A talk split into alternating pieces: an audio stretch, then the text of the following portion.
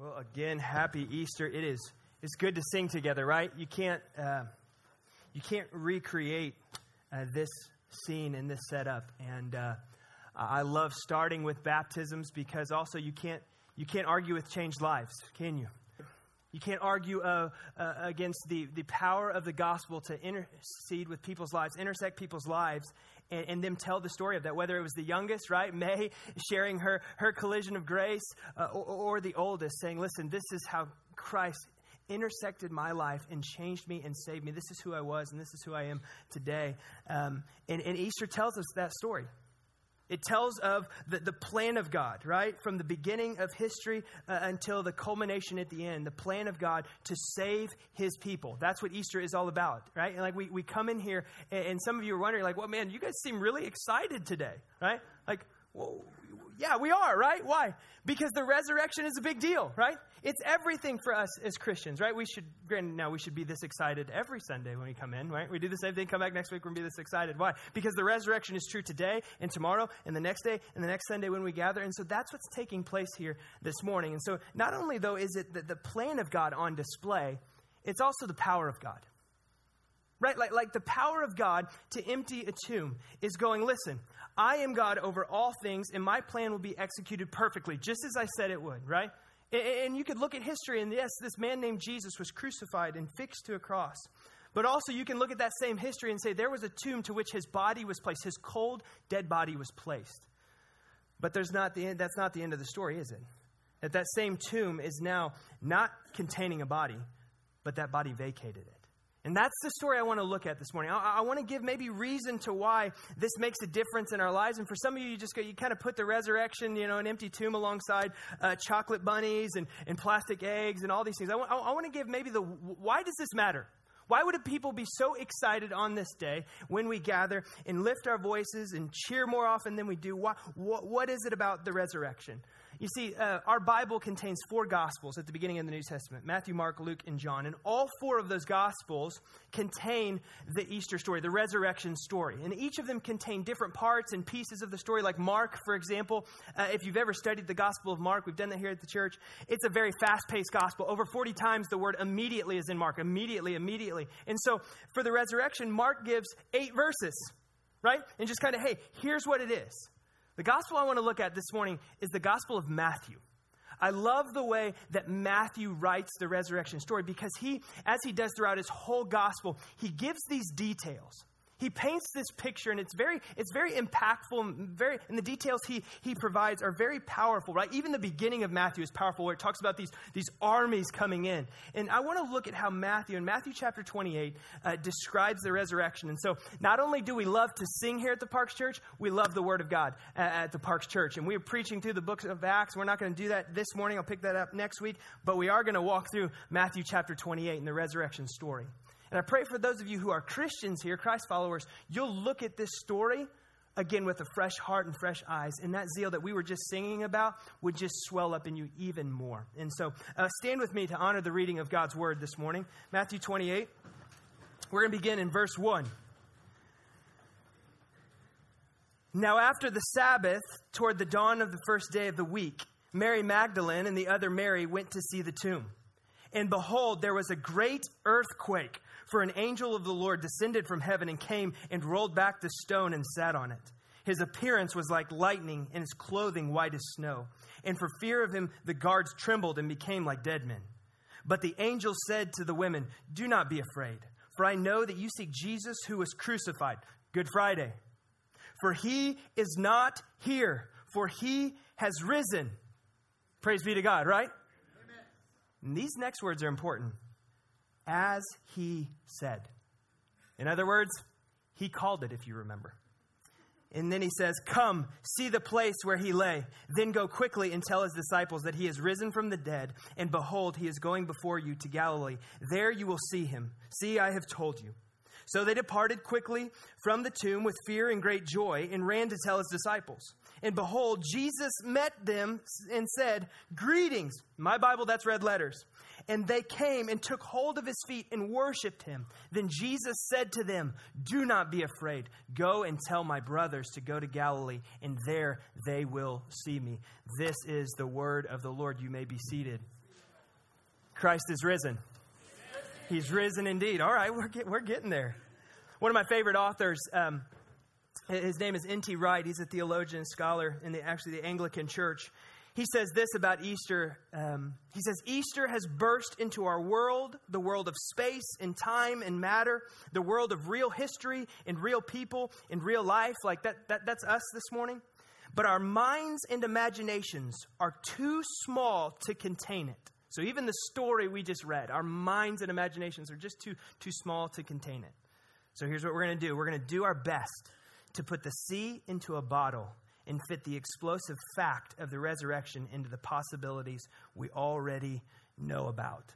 And so that's what I'm going to endeavor to do by the grace of God over the next 15 to 20 minutes or so is fit that explosive fact of the resurrection into a bottle so that we might see the glory of our King Jesus. And so let's, let's look at Matthew 28. And I want us to get into this scene. I want to, want to feel what's going on here. And the first thing that really strikes me in this passage is who the angel appears to, right? Look at it, and, and the text will be behind me. It appears to Mary Magdalene and the other Mary, right? How would you like to be in the text be the other Mary? And they're like, come on, how am I, how am I going to get the other Mary play, you know? But Mary Magdalene, if you're not familiar with her story, the, the Gospel of Luke actually tells us that Jesus um, cast out seven demons from her. And through that moment uh, of delivering her from oppression, uh, she begins to follow Jesus as a disciple, one of his closest disciples, where she'd walk with him in ministry, where she would be there at his crucifixion, and she was there at his burial. So she is very sure of what has taken place on this Easter morning when she comes to tomb. And the other Mary, really all we know about her is the name of, of her sons, right? Joseph or Joseph. Uh, but what's interesting about this is that the first appearance or announcement, hey, that the tomb is empty, is to two women. You say, Kyle, why is that interesting? Well, in the first century, women weren't necessarily looked upon in the best light. They for sure weren't the way in which a message, right, of a Messiah or a Savior emptying a tomb would, would come. Like, that's not the script. Even, even in court, the, the, the, the testimony uh, uh, of women wasn't valued or validated. And some of you, and some of you are like, kind of got some looks on your face, like, what in the world? Like, that, that seems wrong. That's, and you're right. It is wrong. It was wrong. But here's the amazing thing about our God is that in him choosing his plan and his power to be displayed right through the resurrection, who does he choose to come to first to make his announcement? These women. Right? Some of you may be coming here and you're like, what, what is the real heart of God? Right? Maybe you have a, a, church background, or you have some exposure to something or aversion. Like, here's what I want you to see right out of the gate in Matthew 28 the heart of our God. The heart of our God is that He comes to those who are marginalized. He comes to those who are not valued. He comes and He says, Listen, I give you your value. I want to show, I want to demonstrate my heart, my love, my, my affection for you. And my announcement of my son not being in the tomb anymore is going to come through you two women. It's an incredible reality. It's an incredible point that, that Matthew adds here. And so then the angel begins to talk to them, right? Like, and, and if you can imagine, you, know, like, you, you, probably can't imagine, right? But, but they are in utter shock. And so look at verse 5. It says, But the angel said to the women, Do not be afraid. No joke. Appreciate that, angel. For I know that you seek Jesus who was crucified. He's not here, for he has risen as he said. I don't think you can understate or overstate, excuse me, those three words, as he has said. And it's not during Jesus' ministry that he said this, it's throughout the whole Old Testament that God would testify that the Messiah would come and he would die for our sin, but then he would rise from the dead. And so the angel is reassuring these, these believers, like, listen, this is exactly what God's been writing since Genesis. This is exactly what Moses was talking about. This is what all the prophets were talking about. And, and he goes, but don't just take my word for it. Come and see. Right? He doesn't tell the Marys, hey, just, just trust me right? I'm an angel. Look at my clothing. I came in lightning. The earthquake didn't convince you, right? No, I want you to see with your own eyes. No, I want you to see it. And so he says, Come and look. And can you imagine, like, the Marys running into the tomb, like, He's right, right? He's not here. He's risen. You see, that's what God is beckoning all of us this morning to do. All of us. Come and see.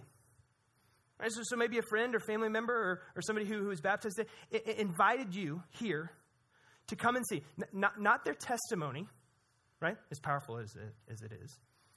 not their church, not the music, not, not, not the preaching, but invited you to come and see King Jesus. Invited you to come in here to, to verify for yourself the power of the resurrection. That the grace of Jesus Christ is real and it intersects our lives in power.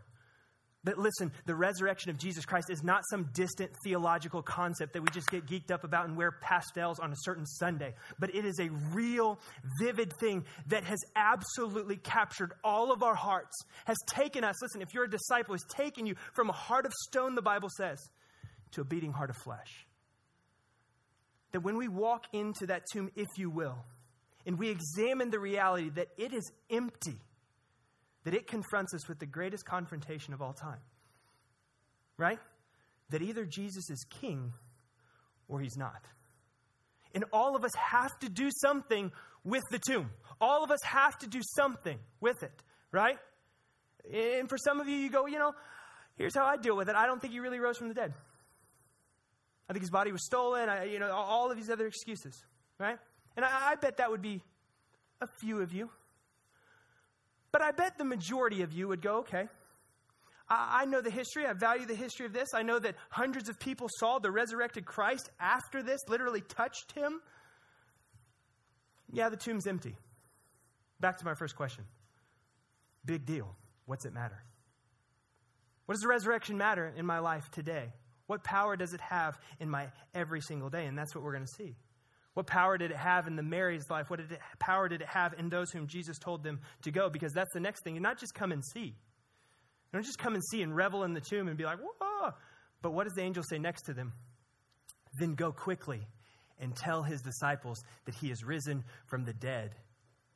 That's what you go and tell. And so, believer, here's the rhythm of all of our lives come and see experience the grace and mercy of the gospel of Jesus Christ alive in your life. But that is not for you just to sit on, that is for you to do what? Go and tell. Right? Every person that waded into this water right here came and they said, Come and see, because I want to come and tell you. I want to tell you about Jesus. I want to tell you about His power and His mercy and His grace that is alive and moving and working from the youngest to the oldest. That there's no one outside of the saving power of Jesus. There's no one that he can't reach. That the empty tomb is real. I believe it because I've experienced it. I know it. You see, these women showed up to the tomb Easter morning expecting to find it sealed up and a dead body. They came with spices and fragrance to mask the odor. That's what they were expecting. But what does King Jesus do? What he always does flips the script and does the unexpected. These women who show up, they find instead an empty tomb and a rolled stone. For some of you, here's what King Jesus is doing this morning He's flipping the script. See, my guess would be that many of you have come to a lot of Easter services. You've heard this story, maybe you even heard this text preached before. But our Lord and Savior has a powerful and profound way of intersecting our lives just at the right moment and doing something totally unexpected. Right? You came in here, just uh, sing some songs. Yeah, they're going to be hyped up. I'm going to go from here and have some really good ham at mom's house, right?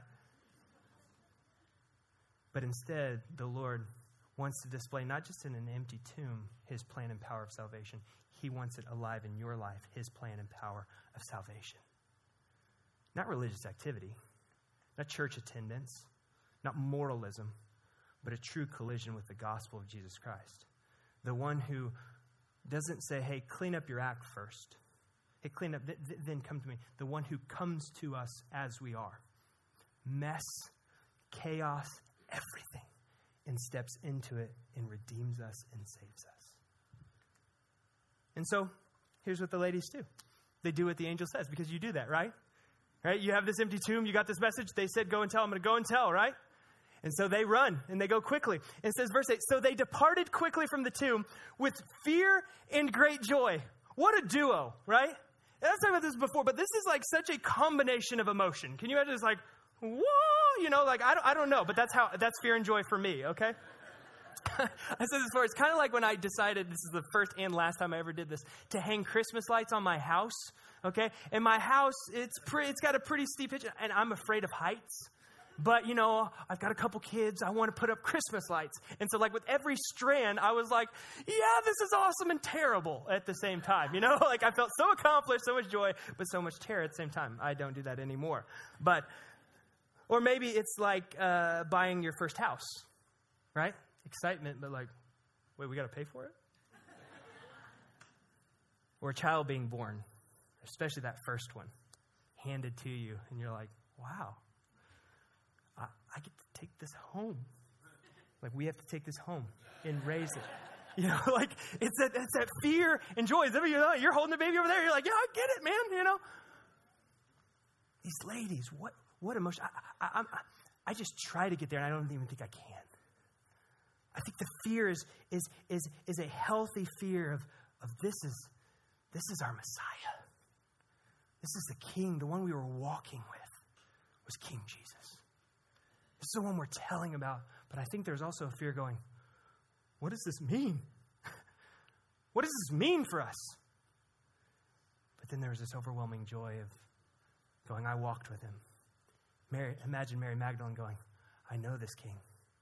He delivered me. He delivered me from the worst oppression you can imagine. He calmed these things. So there's this joy. And then maybe even to put their minds at ease, right? Wondering, okay, we saw empty tomb. Is his body? We trust the angel. One step further, and behold, who met him? Jesus. Jesus met them literally, physically. His resurrected body met these two on the way as they were going to tell the disciples. And what was their response to Jesus? they fell and held onto his feet and worshiped him. Like, what was that moment like? And, and, and by the way, this should answer the question did Jesus just resurrect and he was like a ghost? No, no, they grabbed his feet. It was a bodily resurrection. And they worshiped him, right? I don't know if they broke out into song. I don't know what happened, right? That's why we love to sing, right? We just love to worship our Savior at his feet. And that's what they did. In verse 10, and then Jesus said to them, Do not be afraid. So if they had any fear of, like, what does this mean? What, what, what's going on? He said, Hear me. Tell my brothers to go to Galilee, and there they'll see me. So you're going to go tell him, Hey, the tomb was empty. Hey, hey, hey, we've got, we were told by an angel to come see you. Now he goes, Hey, you can put my validation on it. Jesus met us and told us to tell you. He's not in the grave anymore. And they're going to go, Yeah, right, Mary, Mary, I, I, know. That's our greatest hope, but I don't know if it's true. And he goes, You tell them I'll meet them there. They may doubt you, but they won't doubt me when I show up. But what strikes me in verse 10 is that little section right there after and that says, Tell my brothers. So these are the disciples. The 11 guys closest to him, Judas, we know, is no longer alive. What happened at the end of Christ's life with his brothers? You recall that? There they were, Peter. Jesus is going, I'm going to have to die. Tonight's the night. I'm going to give my life, and you all are going to fall away. What does Peter say? no, I'm not. No, I'm not. I'm Peter. Petros, right? Rock. Build the church. This guy, I'm strong. Those other losers, they'll fall away, right? We all know them. They're going to fall away. I won't. And as the night progressed, what happens? Even in the Garden of Gethsemane, they're falling asleep when Jesus goes, Don't fall asleep. They can't stay awake. And then Jesus is being taken into prison and he's being beat and being stripped and mocked.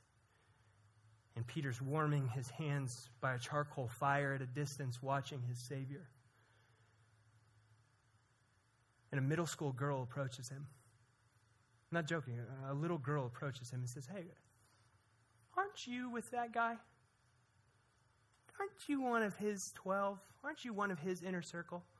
And Peter goes, I don't know him. I don't know him. Denial, denial, curses. And Jesus takes the road marked with suffering alone. That's purposeful. It's purposeful.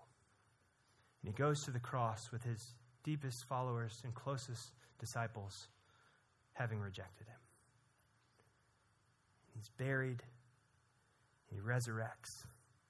And after he resurrects, I love this. He tells Mary and Mary, Go to my brothers. That's a term of endearment. You see, and be thankful I'm not. But if I'm Jesus, I'm going, hey, go tell them, go get those guys together. I got some words for them, all right? Please get them together so that we can have a talk, you know? But he goes, no, get, get these guys, get, go get my brothers and tell my brothers, my closest followers, those whom I love, those whom I died for, that I want to see them. I want to tell them I love them. You see, the resurrection, the death and resurrection of Christ is for the weak, is for the proud, is for the skeptical, the religious, the irreligious, the failures, the fearful, and go on down the list. The resurrection of Christ is for all of us. You see, the joy comes because we, as I'm sure it was joy to the ears of these disciples, we can stop our wondering and our doubts, and our striving, and our religious games, our failed pursuits to stack up, and completely trust in the finished work of the cross of Jesus Christ that is punctuated by an empty tomb. You see, how are we shaped by the resurrection today? You see an empty tomb for us as believers and Christians, and I'm begging you, as somebody peering in today, it makes sense of this entire world. All of the brokenness and the pain that all of us, if we are honest, are very acquainted with. We hadn't met in two years, you know? You hadn't had donuts and coffee in two years being served at this. Co- and some of you, that's a snag for you with Christianity. It's going, yeah, this, this, this hype, this, this, this, this excitement, it all seems like a brittle shell of an egg, right? It all seems like every put, puts on a facade and just smiles and says, We got it all together. Listen, you are in the wrong place, right? That is not our testimony. And in fact, Easter, I, I love what one author says about Easter, and, and maybe this is the realest thing you'll hear today, is that Easter doesn't suppress our pain. It doesn't minimize our loss. It bids our burdens stand as they are in all their weight, with all their threats. And this risen Christ, with the brilliance of indestructible life in his eyes, says, These too, your pain, your hurt, your heartache, your loss, these too I will claim in the victory. These too will serve for your joy. These too, even these, I can make for an occasion for rejoicing. So, this rejoicing, hear me this morning, is not empty. It's not suppressing pain, just going, I'm not even going to think about what's going on. I'm not going, no, it's going, I'm bringing all of that before King Jesus, the one who vacated the tomb, the one who I can be confident and sure that my best life is not now, but I have a future with him forever. And so I have to fake it right? Fake it till you make it. No, that's not a Christian mantra. That's religiosity. That's the very thing Jesus opposed. That's the very thing Jesus went to the cross to die for. He says, No, here is the gospel that I lived the life you couldn't. I died the death you deserved, and I did something none of you could do. I rose victorious over death, hell, sin, and the grave. So you can be sure that my death was not in vain.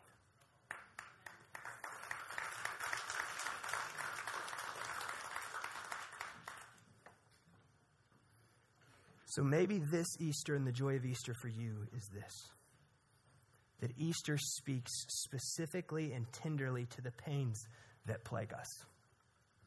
That whatever loss, whatever you're lamenting, whatever burden weighs you down, Easter in an empty tomb says this it will not always be this way for you. Jesus has risen. The kingdom of God is here. The king is on his throne. And this is the greatest message on earth.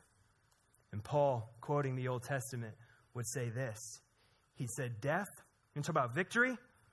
death is swallowed up in victory. Oh, death, it's like he's taunting it. Where is your victory? Oh, death, where is your sting? Something that seems so final, right, for us, death. He goes, it doesn't have the final word. Jesus has the final word. We thought Friday was the final word until Jesus says, No, I actually have the final word. And here's the final word life. Life. So many of our narratives begin with, I can't, I can't, I can't, I can't restore my marriage, I can't fix this, I can't figure this out, I can't, I can't, I can't, I can't. And in that we feel our insufficiency. In this room, maybe you guys are well acquainted with that. But this Easter Sunday, all those I can'ts that we would all voice and we would all resonate with and we would all understand. Jesus goes, I know. You're right. You can't. And that's why I came. And the proof, and the punctuation, the exclamation on why I came is that empty tomb. That all your I can'ts were buried in that. Because I came and I did and I will. I will reconcile. I will heal. I will restore what is broken. This fractured world, it's not forever. Your fractured life and your fractured marriage, Jesus steps into it and says, Listen, you're right, you can't. I will and I can. That's the power of the resurrection. So I'm going to pray, and then guess what we're going to do to end the service? Sing. We're going to sing. Because that's how we want to end with, a, with, with an anthem going out of here.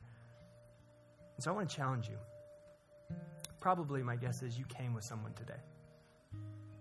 And as Christ begins to confront this, come and see, look at the empty tomb, examine, maybe re examining Christ for many of you. I want you to have a conversation with someone. You say, hey, I just, I, I, don't have a, I don't have anyone to have that conversation with. There's about 12 of us who would love to have a conversation with you about that. And maybe this morning you put your faith and trust in Jesus. Maybe you're recommitting your life to Christ. It's a beautiful thing, the, the most incredible thing on the planet. But God doesn't save us and put us on, a, on an island. God saves us and places us, the Word of God says, in a family so that we can walk together in the joy and the power of the resurrection today and tomorrow and the next day. Let me pray for us. Lord, I thank you for your Son. I thank you for the time in Matthew. I thank you that you would inspire him to write about the resurrection in the way he did one that draws my heart, the one that stirs my affections, the one that confronts me with an empty tomb, the one that shows me your heart for the marginalized and the failures and the religious and all the things I am, the prideful, that you died and rose again for me. And so, Lord, I pray that we might be confronted with that reality again and sing this final anthem in a glorious way about our salvation and our risen Savior. In Jesus' name I pray.